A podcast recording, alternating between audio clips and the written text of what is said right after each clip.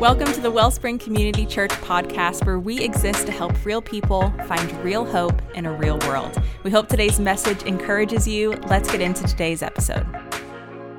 Well, today uh, we're going to continue a series that we started a few weeks ago, a few weeks ago called uh, "Merry and Bright," and uh, we played the song "White Christmas," and it, it basically gives us a false hope that really Christmas can really be merry and bright. Why? Because there's tension when it comes to Christmas. There's a lot of tension. And what we decided we were going to do is go over these four tensions during this Merry and Bright series. So week 1, we talked about you have a you have an opportunity to choose an anxious spirit or a calm spirit. Last year, last week, we actually tackled the topic is it really better to give than it is to receive? And whether you know it or not, and I just want to celebrate with you, uh, last week we were able to give away for free nearly $11,000 to families in need in our church. So if you if you weren't here last week, we just threw money up here. There were $100 bills and 50s and 20s and uh, scores of people came up and just the stories that we're hearing of people going, my, my, my account was in the red, I had no money, there was no way. And uh, so just we honor you. Thank you, church, for allowing us a place to do that. Today we're going to talk about the speed of life versus the speed of love. And uh, today I just want to slow down with you, really pastor you instead of preach to you. And so, if you'll allow me to do that, that's what we're going to do there. And then it's all going to culminate on Christmas Eve. And I'm talking to the church primarily here. And so, some of you know somebody in your life that have said something, not, not this but they said, How do I get off the naughty list and get on the nice list? Not, not Santa's naughty list and onto Santa's nice list, but to God's. You, you've heard the adage that people have said, Well, if I go to church, the roof will cave in. Like everybody in this room knows somebody that feels like they've been on the naughty list for way too long, and there's no way God would allow their name to be on the nice list. So if you know somebody like that, invite them to Christmas Eve uh, next week. Today, we want to talk around this idea uh, the speed of life versus the speed of love. I said this a few weeks ago that you can't love quickly. Love causes us to slow down.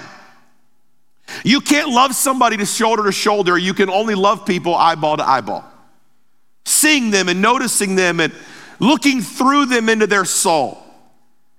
And I'm convinced today, church, if you'll allow me to pastor you for the next 30 minutes, I'm convinced today that some of you, you're not resting.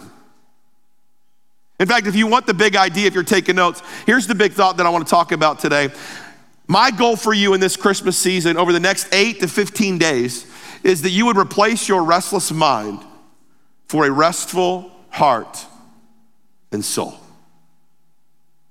A restful heart and soul. Some of you right now, that you can't even sleep at night. You're using melatonin and you're using ashwagandha and you're using NyQuil and using all of these things to help you sleep at night. But the truth of the matter is this you're afraid to go to sleep because you know you'll wake up in the middle of the night and you won't be able to go back to sleep. Because your mind is racing your marriage and your kids and your finances and your business and the decisions that we must make. And I'm here to tell you that the God of the universe, the Savior of your soul, wants to replace your restless mind for a restful heart and soul. It was in 1993, and if you know anything about me, when I was growing up, it was Jesus, family, and basketball. Sometimes not in that order.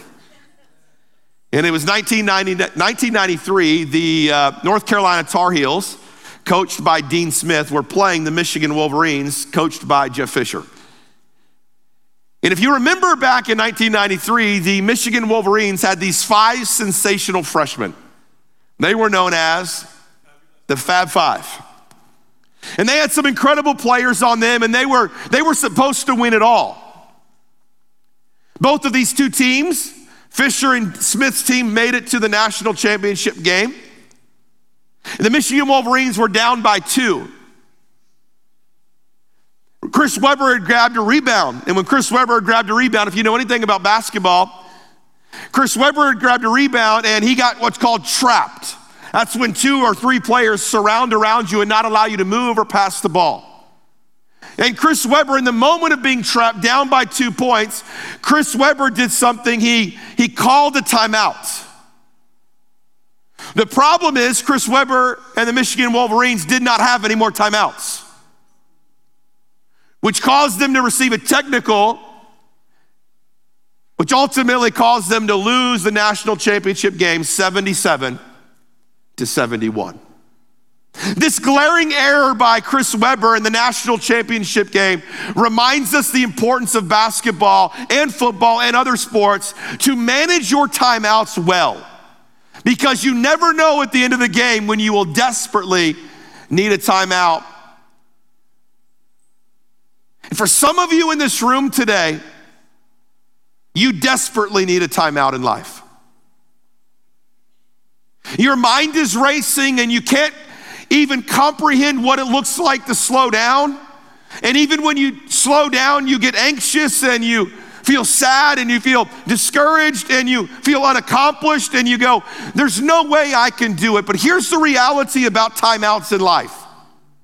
See, many people are searchers, but very few people are finders. There, there, are Christians and church people in the world alike searching for a timeout in life, and very few people are finding what it means to get a timeout. And the fact of the matter is, if we had a reservoir right now, it's because we fill it up with so many things, not bad things, but things. And so when it get to the end of that moment, at the end of the game, and at the end of that season, and we go, my goodness, I just need a timeout. There's not enough room in the life bucket to actually add in a timeout. And you ultimately will have a choice do I choose the speed of life or do I submit to the speed of love? See, you've heard this before, and let me remind you of this today. Again, trying to pastor you today. Not really trying to preach to you today, I'm trying to pastor you. And I need you to know today that if Satan can't make you bad, he will make you busy. And some of you in church today, you need a timeout in life. You have resulted on natural, not supernatural, natural remedies to rest your mind. Medical ways to rest your mind. See, there's a story in Genesis chapter 4 see two brothers, Cain and Abel. If you know this story, Abel presents his offering. And again, that's a whole nother sermon, but he pre- presents the first, the gross of his offering.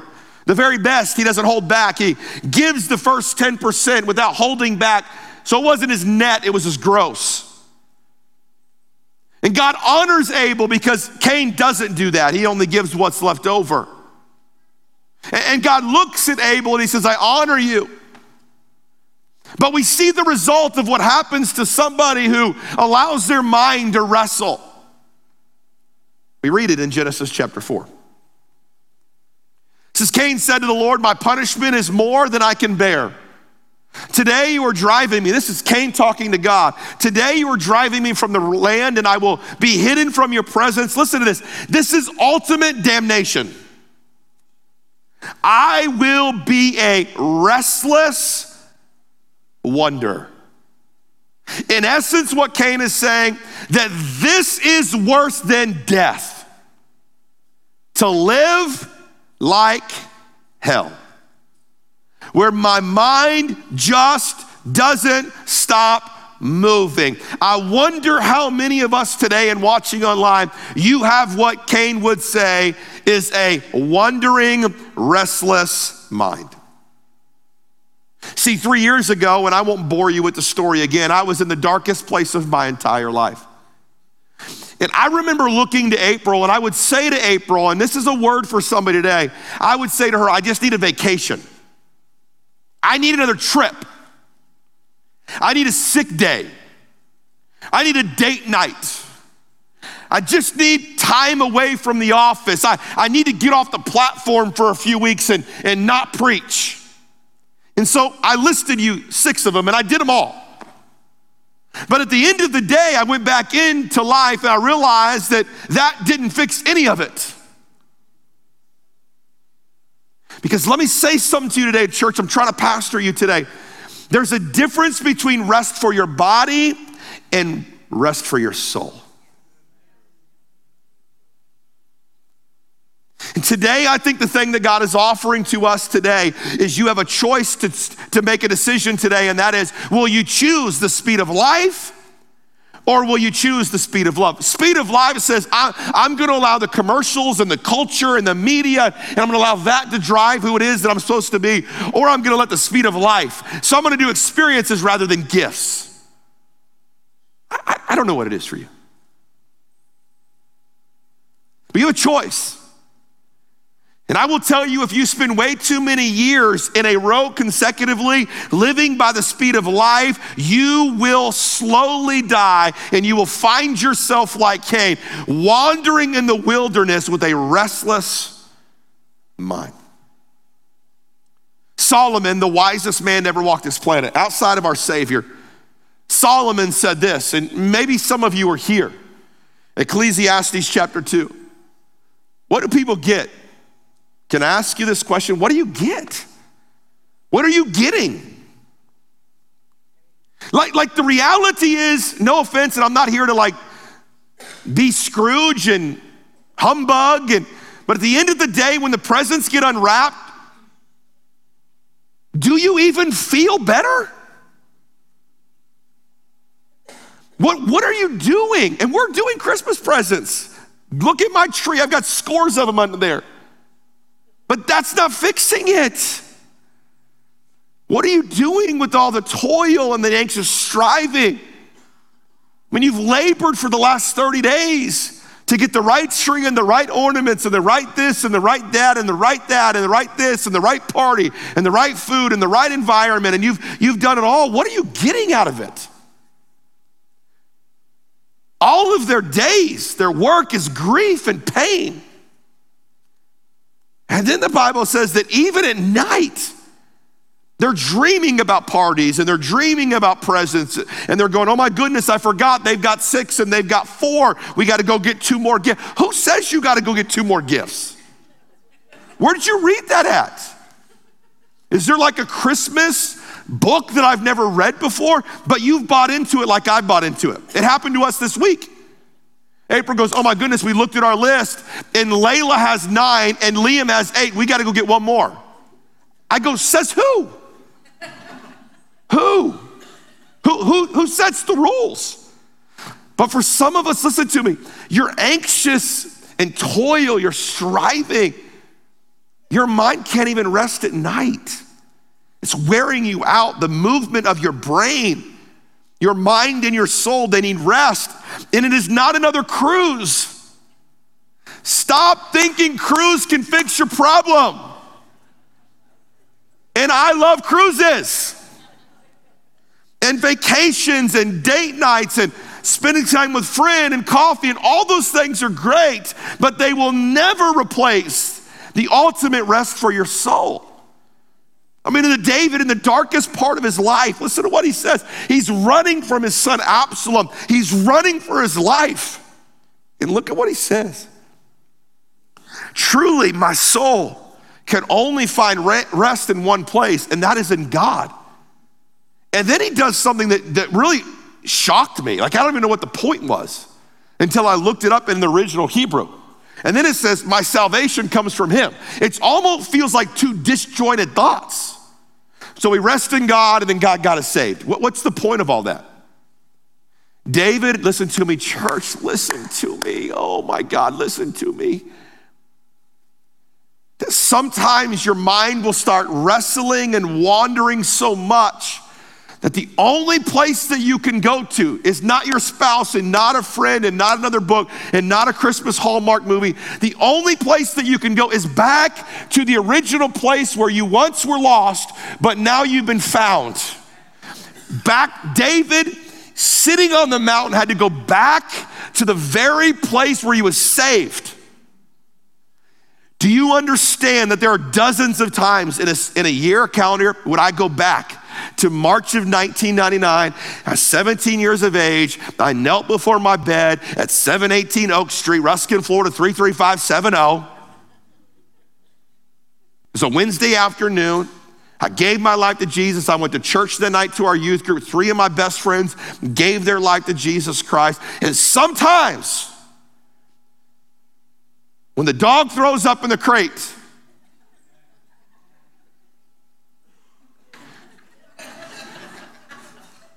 and the Christmas lights fall off the house,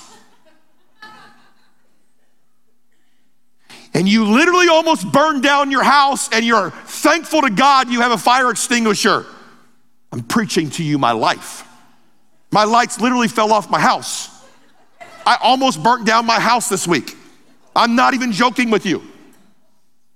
At some point, you have to go back to your salvation to realize that I'm just a wanderer in this world. I'm a nomad. This is not my place. I'm going to spend an eternity with Jesus. You go, ah, that just sounds like blah, blah. No, no, no. Sometimes that's the only place you have to go. The theologian and philosopher St. Augustine said this You have made us for yourself, O Lord, and our soul is restless until it finds its full rest in you. Listen, this world can throw some daggers. This world can wear us out. But at some point, you're going to have to do what Matthew chapter, instead of just knowing it as a memory verse that you learned somewhere around in your life, but to start, let it be the echo of your heart that Jesus said, Come to me, all of you who are weary, and I will give you. This word is actually a special rest. It's not a vacation or a cruise or a date night, it's a special rest. He says, Take my, you know what a yoke is? A yoke is what oxen would go in and it's this wooden piece, and both of their heads would go in.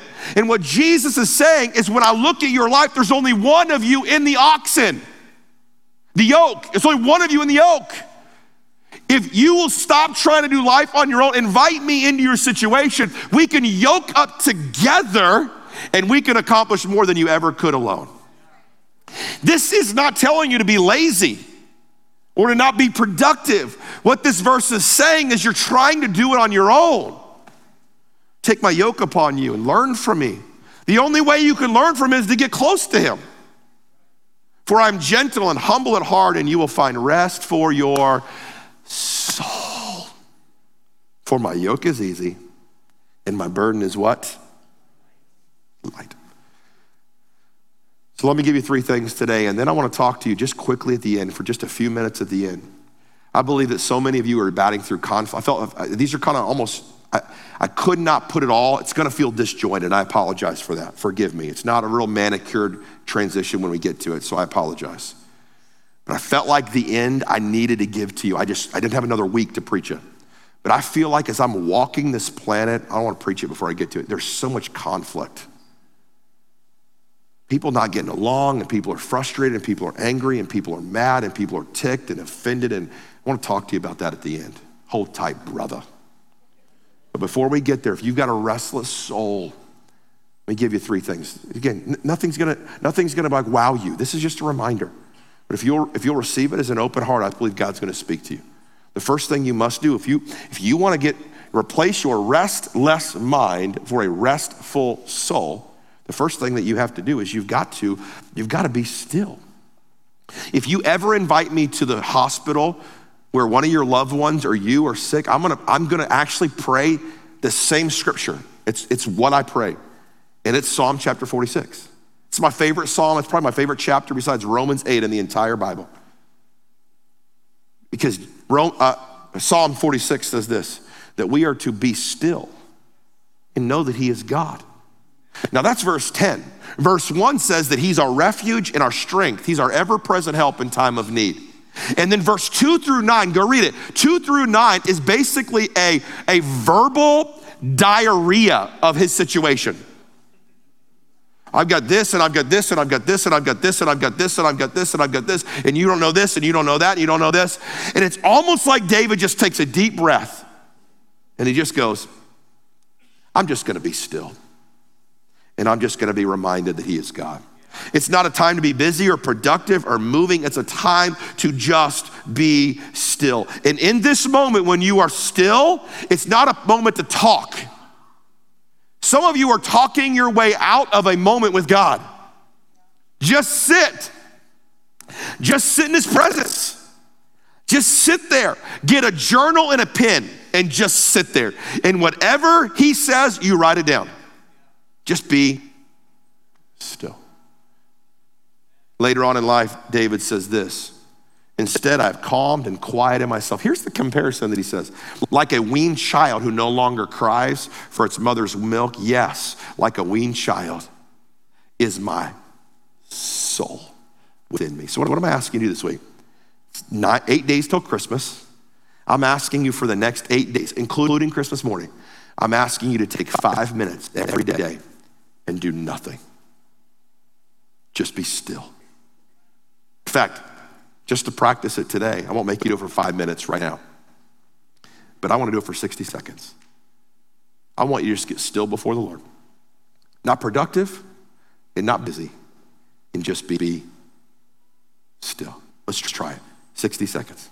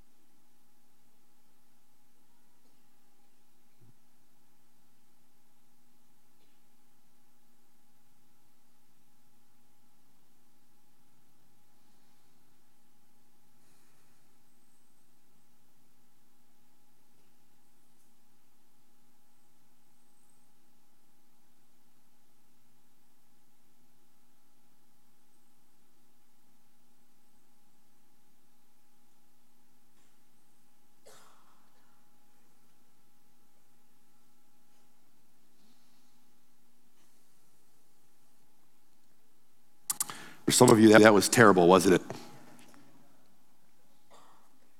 It's hard. But that's the problem with, with our culture. We, we can't even be still for 60 seconds because we feel unproductive.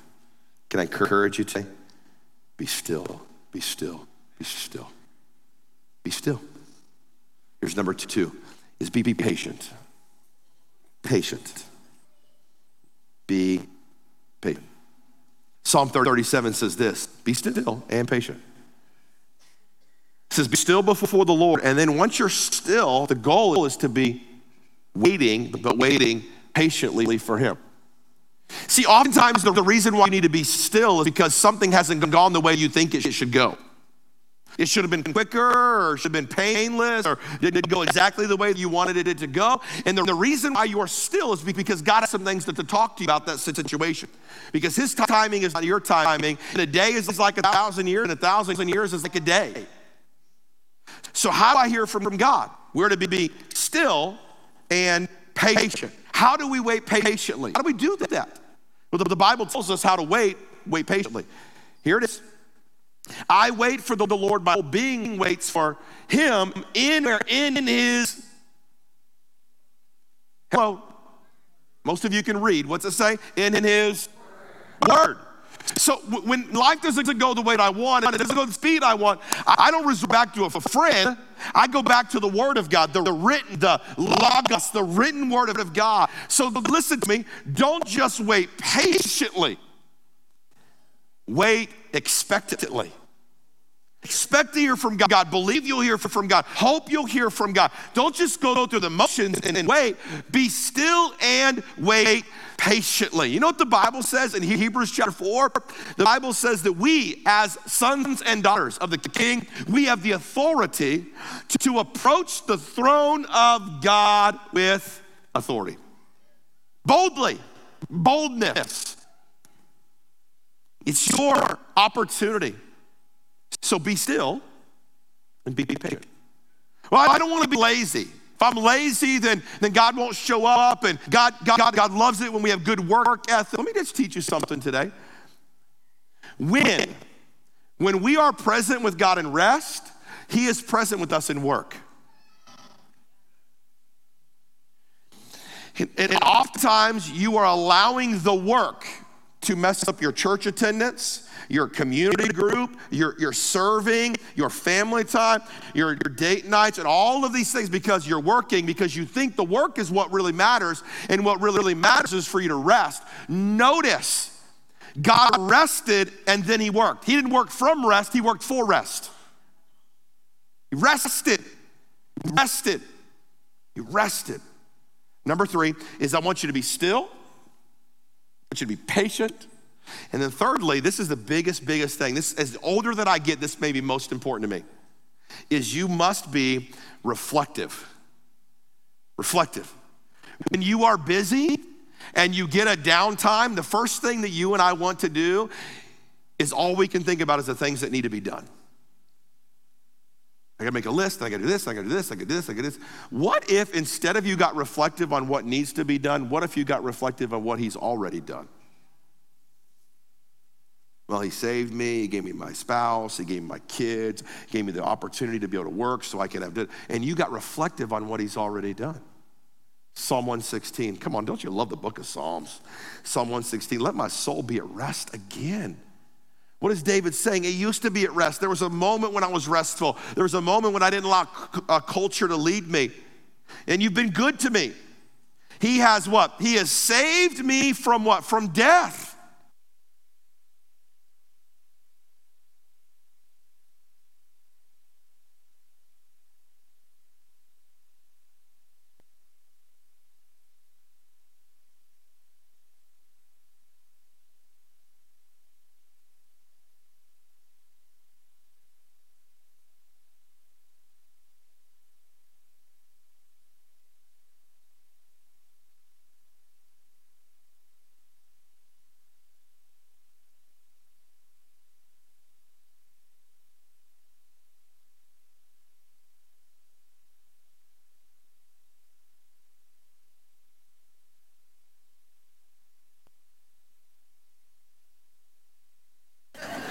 I'm pretty positive. Why? Because our greatest example is Paul. And what did Paul say? Paul said, I've got this thorn in my flesh. I've always wanted to get recovery and healing from this. He never Bible never tells us that he got healing and recovery from that thorn in his flesh. I've realized I will probably never get fully over my impatience and my anger. Now, that's not an excuse to not work on it. It just means it's probably going to be a thorn in my flesh that I'm going to have to battle with every single day. Every day. Every day. I remember seasons where I've done things of regret. I remember when I lost hope. I remember when God saved me. I remember that season where I really did rest. Where, why can't I go back to that season? I get. You know this? That we generally see what we look for, find what we search for, and experience what we expect. I mean, you, you ever been shopping at Walmart or Target or the mall or somewhere, and you're, you're shopping and you're, you're walking past things all of the time? All the time. Why are you walking past it? Because you weren't expecting to see it. But the moment you expect to see it, you see it all the time. Remember when you, you bought that new car and you're like, oh, I don't ever see these on the road. And then you buy it and you're like, every third car is the car that I have. Why?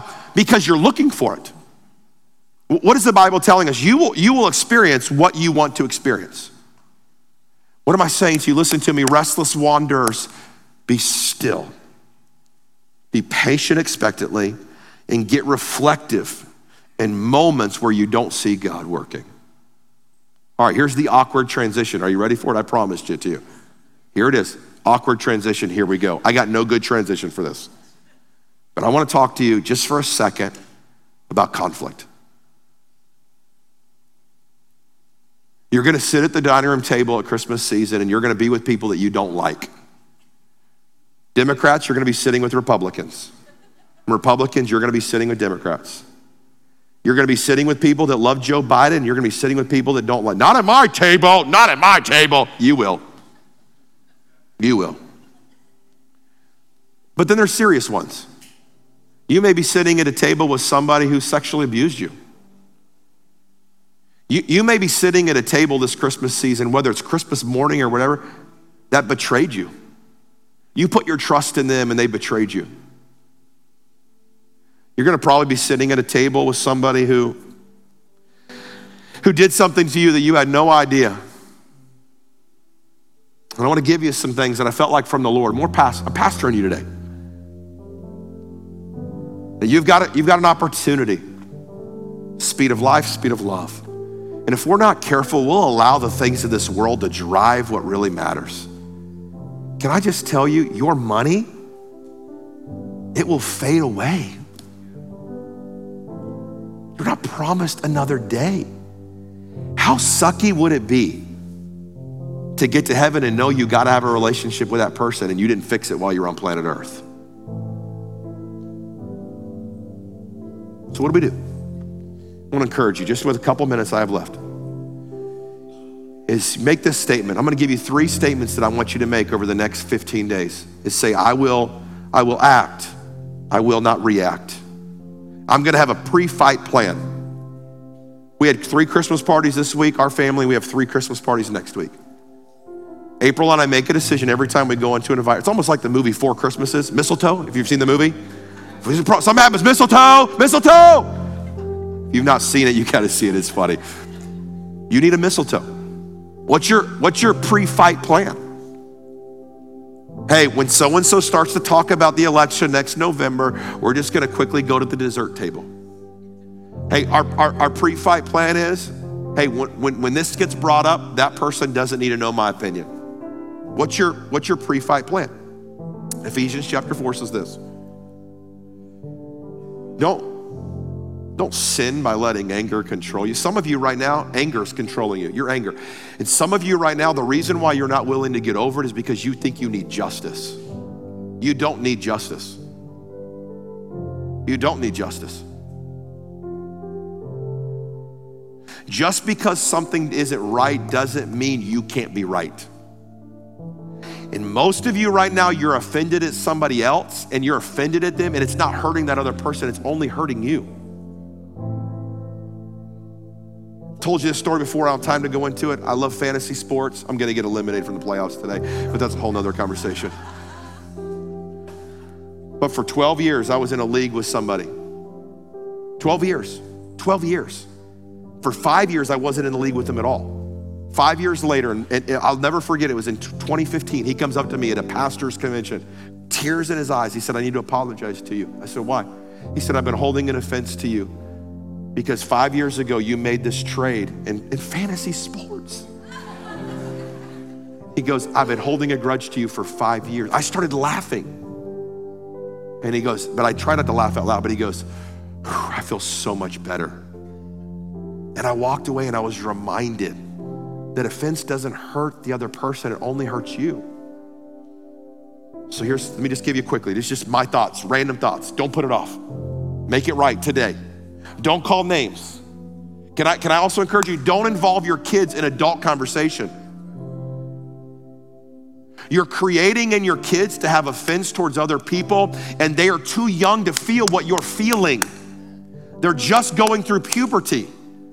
They're just in high school. They don't need to know that you hate their ex, your ex-husband, their father. They don't need to know that. Their father sets the sun and moon and stars. They don't need it. Don't call names. Well, he's a jerk, he's a cheater. No. Even as a 42 year old man, I tell my mom and dad, stop talking about each other. Never raise your voice. Don't get historical. Ladies, Sorry, it's mostly you, and I'm sorry. But it is. I'm sorry. You can be mad at me, but it is.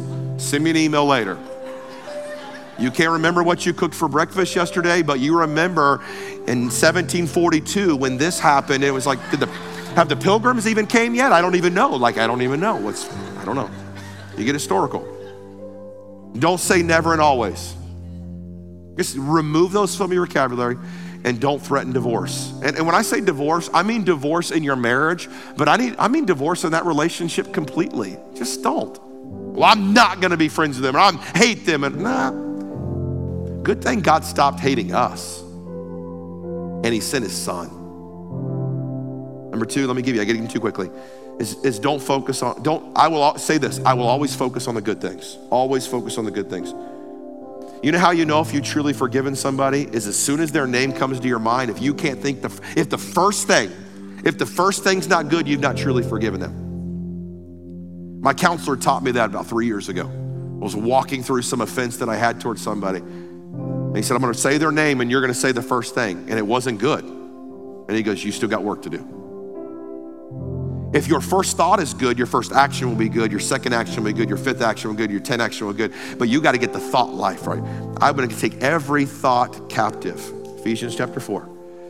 Fix your eyes, fix your thoughts on what is true, what is honorable, what is right, what is pure, what is lovely, what is admirable. Think on these things that are excellent and worthy of praise. Are you hearing me? I'm going to think on good things about that person. It may take you a minute or two to think of one good thing, but you got to think on it. Number three, I'm going to give you two more, is I'll apply God's grace to you. We're really good about we're really good about God giving us grace, but we're really hard about extending that grace to other people. Have you ever made a financial bad decision in your life? But we're quick to get on to somebody else.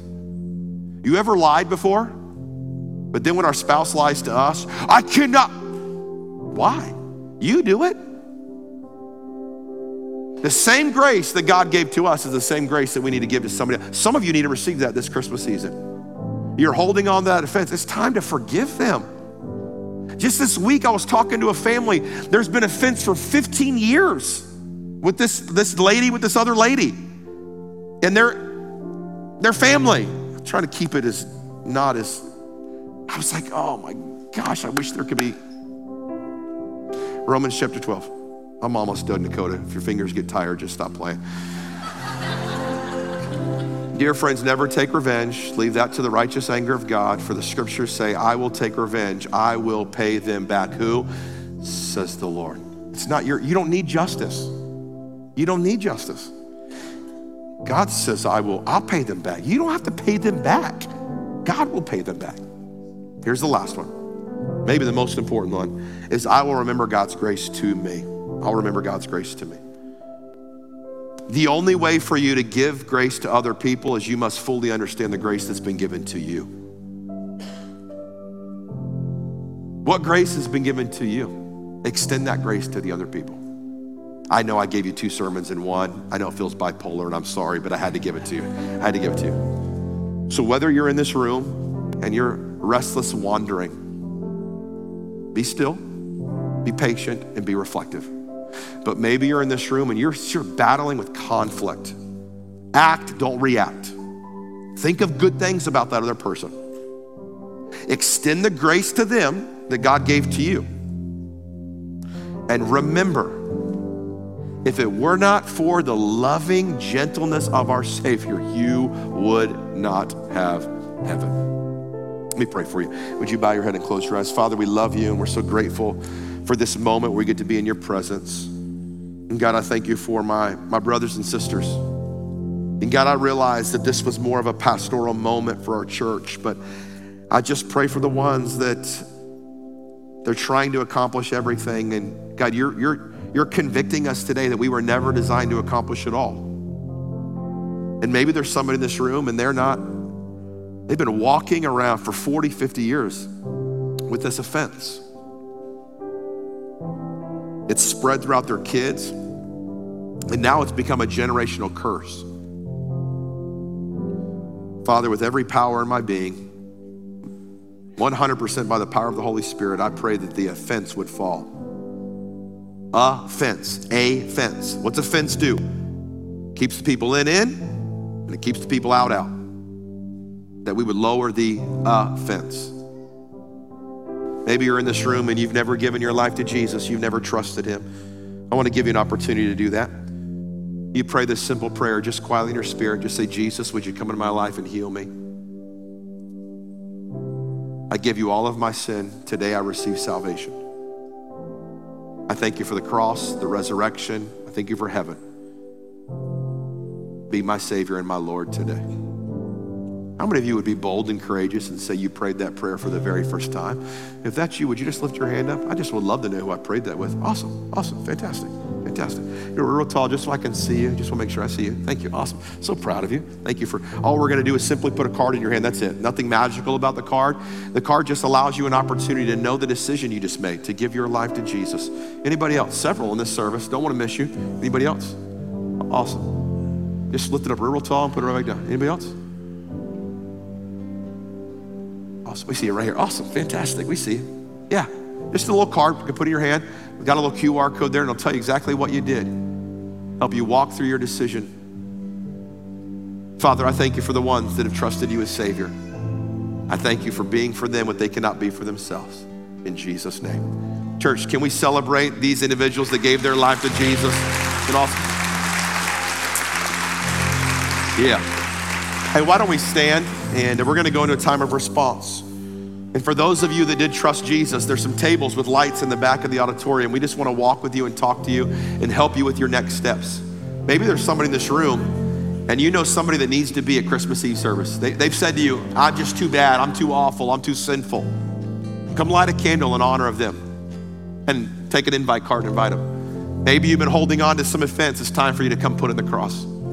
Maybe you need to grab your family's hand and take communion together and say, as we go into the last stage of this Christmas season, let's go in together. Whatever it is, respond. The Lord sees you. Thank you for listening to our podcast. If you'd like to know more about Wellspring Community Church, visit our website at wellspringfl.com. And if you're in the Tampa Bay area, we'd love for you to join us for one of our weekend services. We'll see you in the next episode.